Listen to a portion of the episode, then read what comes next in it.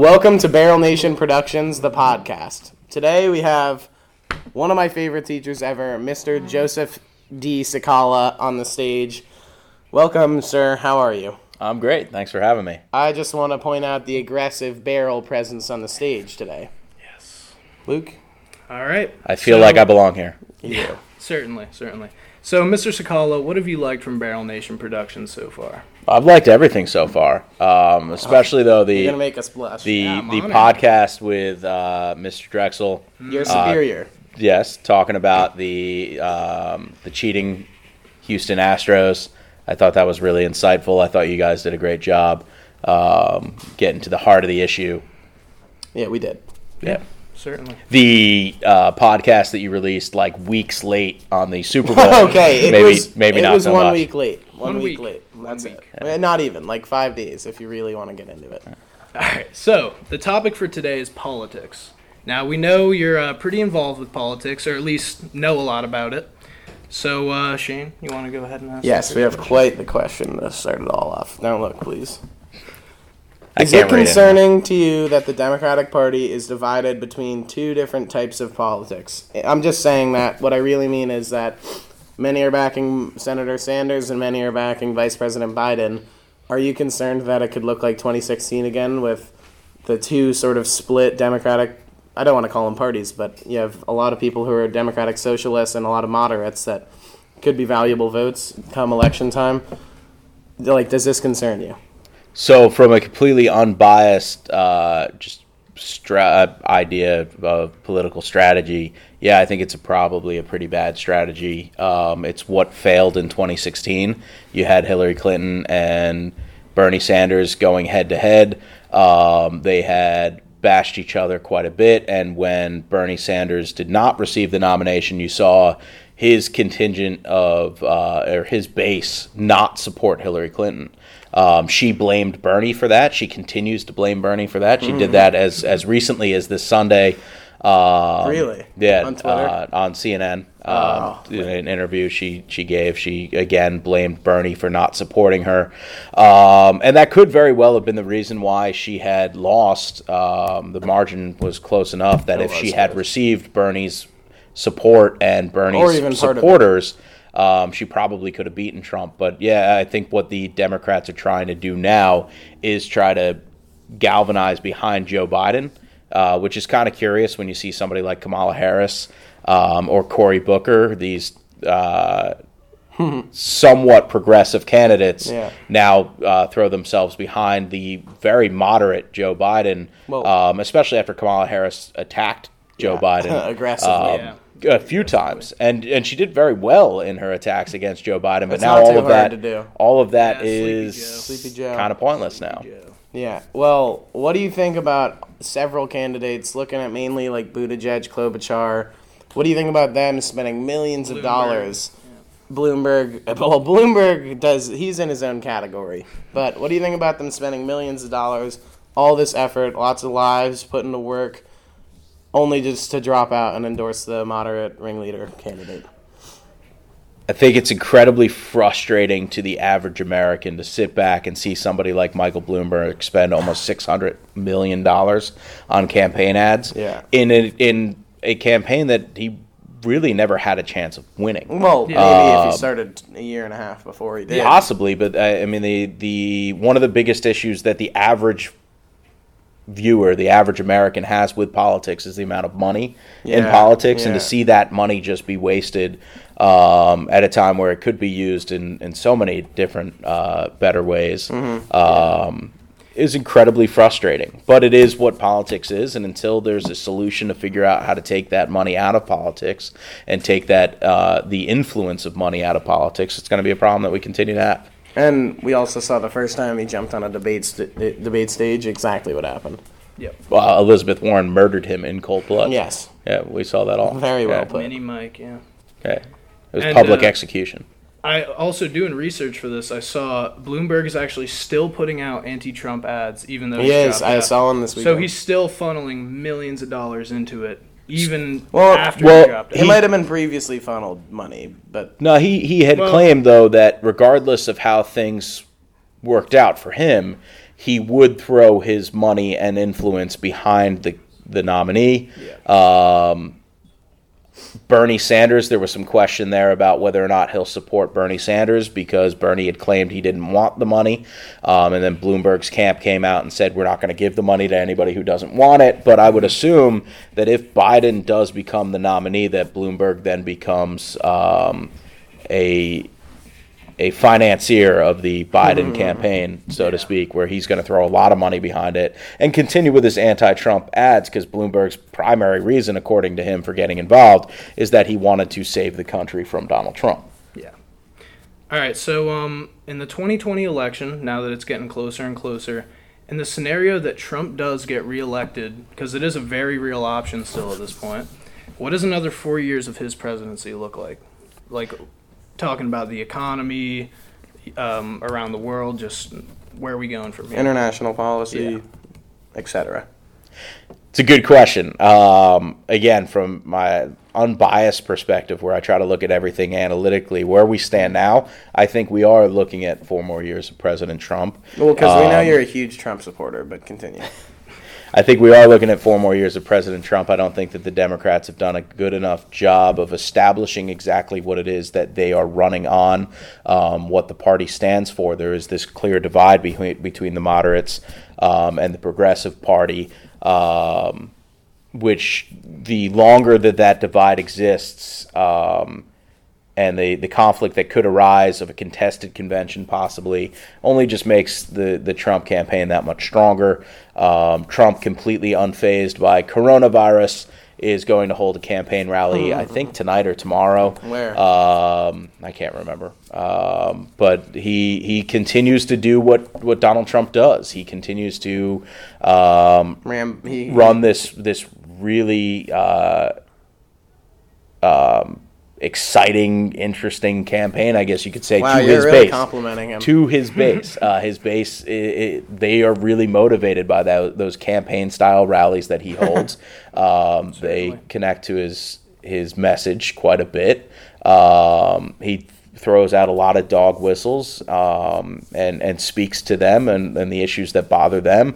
What does the next four years look like? To answer your question, I, I really don't know, but I, I, I can confidently say um, that you're going to get an even more aggressive Donald Trump, an even more defiant Donald Trump, uh, unwilling to work with. Um, unwilling to work with Congress because he's not going to have to. Um, unwilling to work uh, across the aisle because he's not going to have to, because he's locked up that those other four years. And I think he now is in a position where we've seen this happen after impeachment. Um, he feels stronger than ever before. He feels as though he's untouchable. Um, he's cleaned house a little bit with some of those people uh, like Alex Vindman who, who uh, testified against him. I think you'll continue to see him do that. Um, continue to appoint people who are. Uh, who have been loyal supporters of his camp, and, and as long as people are loyal to him, they'll remain in power and in positions of influence. But those that were not um, are probably going to get phased out, and he'll continue to be more uh, confrontational. Um, it'll also be interesting to see what his foreign policy is going forward um, now that he's not worried about reelection, because I do think that his foreign policy decisions um, have been informed with.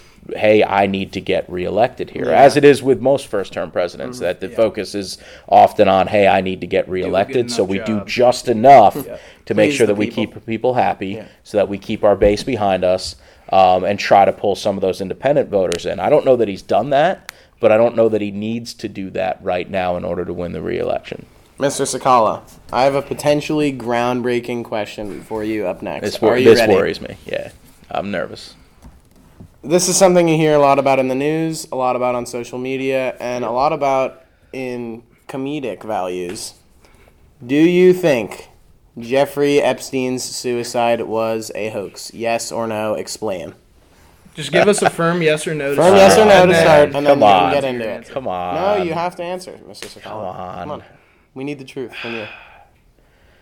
There's no way that I answer this that it ends up looking good for me. Well- um, look, the uh, the official statement um, is that Jeffrey Epstein did in fact kill himself.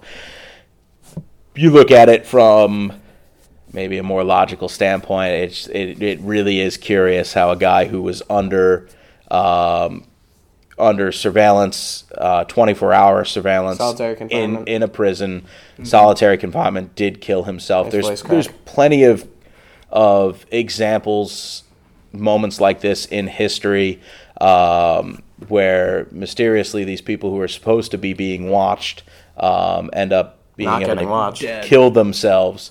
Um, Killed.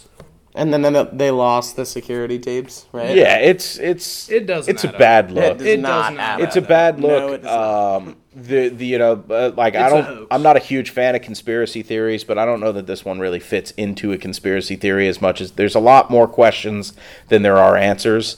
Um, we're never going to get those That's never answers. a good. Um, I don't think that it works out quite in a way that some people wish it worked out. Like I don't think Hillary Clinton killed Jeffrey Epstein. Or Donald With Trump. bare Um. Sorry, that was just an interesting image in my head there. Hillary Clinton Yeah, killing Jeffrey out Epstein with her bare hands. Uh, did you But just no- say Hillary Clinton killed Jeffrey Epstein? No, I with said her bare I said she did not. I think we're gonna Um, have to I said clip she that did one. not. Wow. Um, news. but the Can't Epstein believe it. thing, I think, is it's never going to go away. The the memers have made that uh, made that much true. They're going to continue to throw those Jeffrey Epstein memes out there, which means that that, that conspiracy is going to continue to exist. Straight. All right, so uh, going back to the coronavirus, because uh, you brought it up a little bit earlier.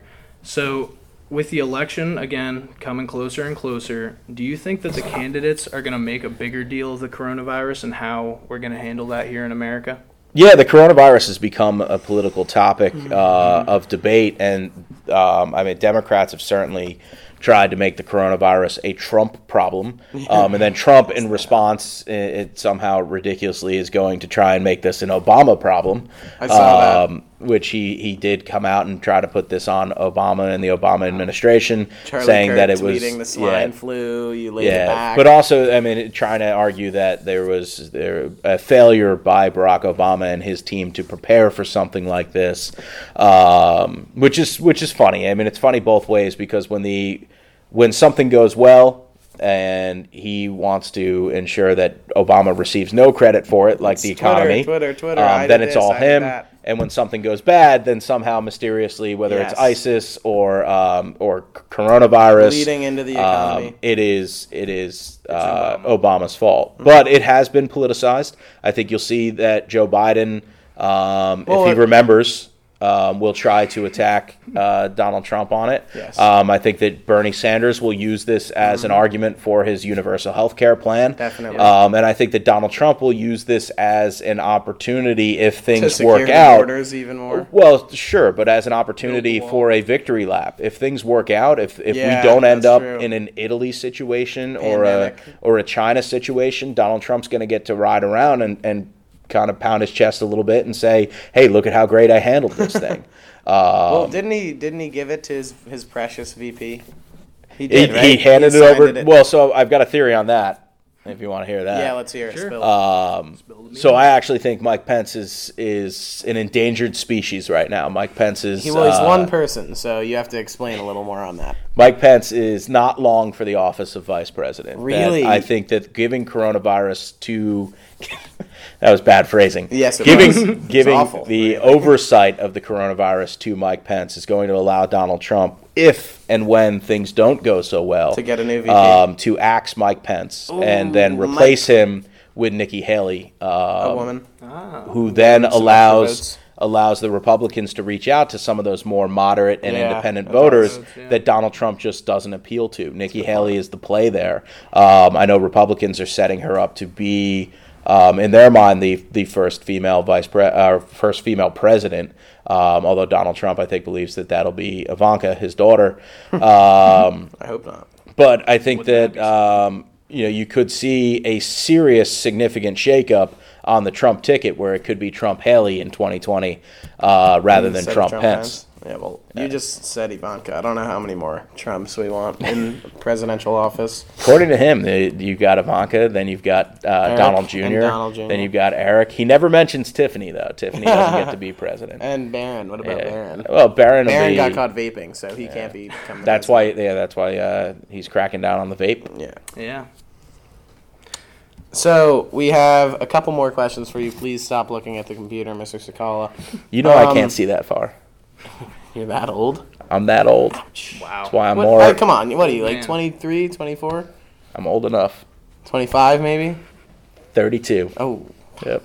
I didn't really want to. I didn't really want the real age to come out, but you just volunteered it. It's it. all right. I'm not ashamed of it. I'm wise in my Um, old age. If if you were them, or if you were a political analyst, which you are realistically, who do you assign as running mates for Joe Biden and Bernie Sanders? That's another good question. Um, I think They're that in, good in order for they are they are all good questions except for the Epstein one that was No, that was a kind great of ridiculous. question. Um, Best question. I think the big mistake that the Democrats made the first time around was putting all their eggs in the moderate basket. Although Hillary was kind of masquerading as a progressive candidate, she's not. We know she wasn't. Um, the progressives certainly didn't believe her. Um, Hillary was a moderate candidate. She chose a moderate as her running mate in uh, Tim Kaine. Um, also, kind of a, a totally obscure and, and Yeah. boring option. Um, he did nothing for the Hillary Clinton ticket. Um, I think that both Joe Biden and Bernie Sanders are going to have to seriously consider a candidate who brings something to the table that they don't have.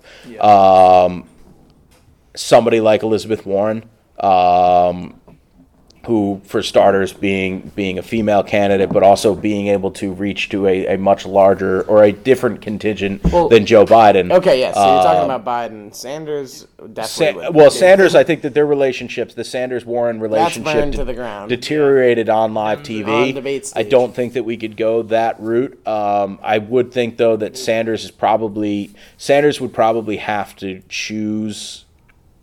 In order to remain true to himself and a, a fellow progressive, which might not be the best thing for his ticket. The best thing might be to Mm-hmm. Pick a, a moderate Republican so to try and reach across the aisle. Yeah. Somebody like Pete Buttigieg um, or somebody like Amy Klobuchar. I think a, a Sanders Buttigieg um, card. Card is or ticket is a it would might be a difficult one to beat, especially Yeah, if I Pence remains would, the vice too. president, because then you've got Pence and Buttigieg debating on the stage for the vice presidential debate, that and that time. would be I mean that would be a really interesting sight to see. That would be some much see much CTV or need to see TV. I mean, Um, Pence is trembling. Upcoming or whatever that debate is, Pence is not. my my guess is that the people that are in consideration right now, um, you probably have Elizabeth Warren there for Joe Biden. Um, you might have Kamala Harris there for Joe Biden. Mm-hmm. Um, Stacey Abrams, um, who was the candidate for governor in Georgia, I believe. I gotta fact check that. I, I can't can remember off the top of my head. Um, but Stacey Abrams has been uh, her name had been mentioned quite a bit um, as a possible vice Georgia House of Representatives. yeah. yeah. Um, but as a as a possible uh, vice presidential nominee, as she is somebody that the Democratic base has, has taken to quite a bit. Um, I looked up Stacey Abrams VP, and the Daily Caller doesn't seem too appreciative of well, the Daily Caller, uh, you know, the just the epitome of integrity um, and excellent reporting and journalism. Well, you can say that about quite literally any news source these days. I don't know that No. quite Some literally worse. the Daily Some Caller worse can be considered Some are worse. a, Yeah. a, a news source um, good point. as much as just a rag. Um, but as far as as vi- VP candidates go, I think it's going to be really important. I think if they're go- if the Democrats are going to try and galvanize the base at all, if they're going to try and pull together both the progressive side and the Republican side, I mean the progressive side and the and the liberal prog- uh, moderate side, they're going to need to find a VP candidate that helps to pull some other people on on board. Okay, Luke, last question. All right, so yeah, we're gonna start to wrap it up here. Um, I understand you may not be able to answer this. Ah, oh, jeez. It's another. it's another one of those. Another one of those. So, who has your vote in the 2020 election? And if you don't want to answer that, can you at least just say who you think will win? Okay, so I mean, those of you guys that have had me in class know what the answer to this question is. I'm never going to share my political There it is. Personal views with you. Um, I don't believe that that's appropriate. I'll share my analysis of what's going on in the country, my analysis of politics, but I'm never going to share my personal opinions um, because I don't want to influence you. I don't think it's appropriate for me to influence you one way or another. Well, you have done that. I pr- I honestly honestly swear, you know, uh, full disclosure, don't believe that any of the three um, candidates, well, four if you consider Tulsi Gabbard still in the race. Nope, you don't. Um, I don't believe that any of the four are particularly good candidates. I I, think agree. that they I all have. think we I can all, I think We they can all all have their faults. that. I think we're looking at another 2016 situation where we're going to be presented with um, with two poor choices where we're going to Nincompoops. vote we're going to vote against the person rather than voting for a person yeah. like we did in 2016. picking Um, the better two. and I think that Slim in pickings. situations like that where you have slim pickings, that gen- that generally does that generally does bode well for the incumbent. Um, that could mean that that we have four more years of President Trump. So you're voting for Um, President Donald Trump, is what I- you're telling us. All right, sounds good, Mr. Sakala. It was an absolute pleasure to have you on the podcast today. I will be voting it was amazing. We want to thank For you. Shane Heskett. Oh man, wow! Don't do that. Barrel Nation Um, 2020. we want to Barrel thank you for representing Barrel Nation Productions well.